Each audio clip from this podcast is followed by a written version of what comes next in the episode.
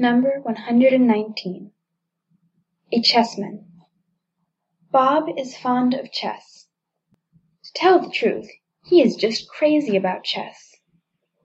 I can't say that he is the best chessman I have ever met, but it actually doesn't matter, does it?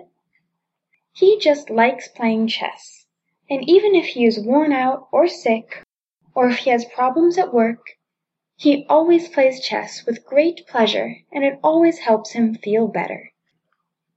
Bob has been playing chess since he was five. His first teacher was his father. Bob's father had been teaching his son for six or seven months before he entered a chess school for children at the age of six. He studied there for seven years. Bob wasn't a chess genius.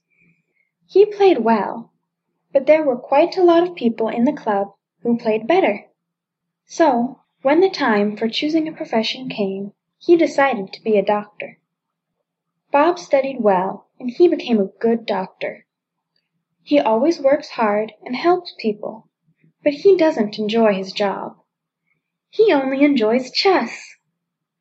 Yesterday Bob was playing chess all day long with his friends, and he will surely play chess tomorrow, too. Sometimes it seems to me that these chess figures solve all his problems. I'm absolutely sure that he will be playing chess when he is eighty, when he is ninety. I think that he won't die so long as he is playing chess. Maybe he will live forever,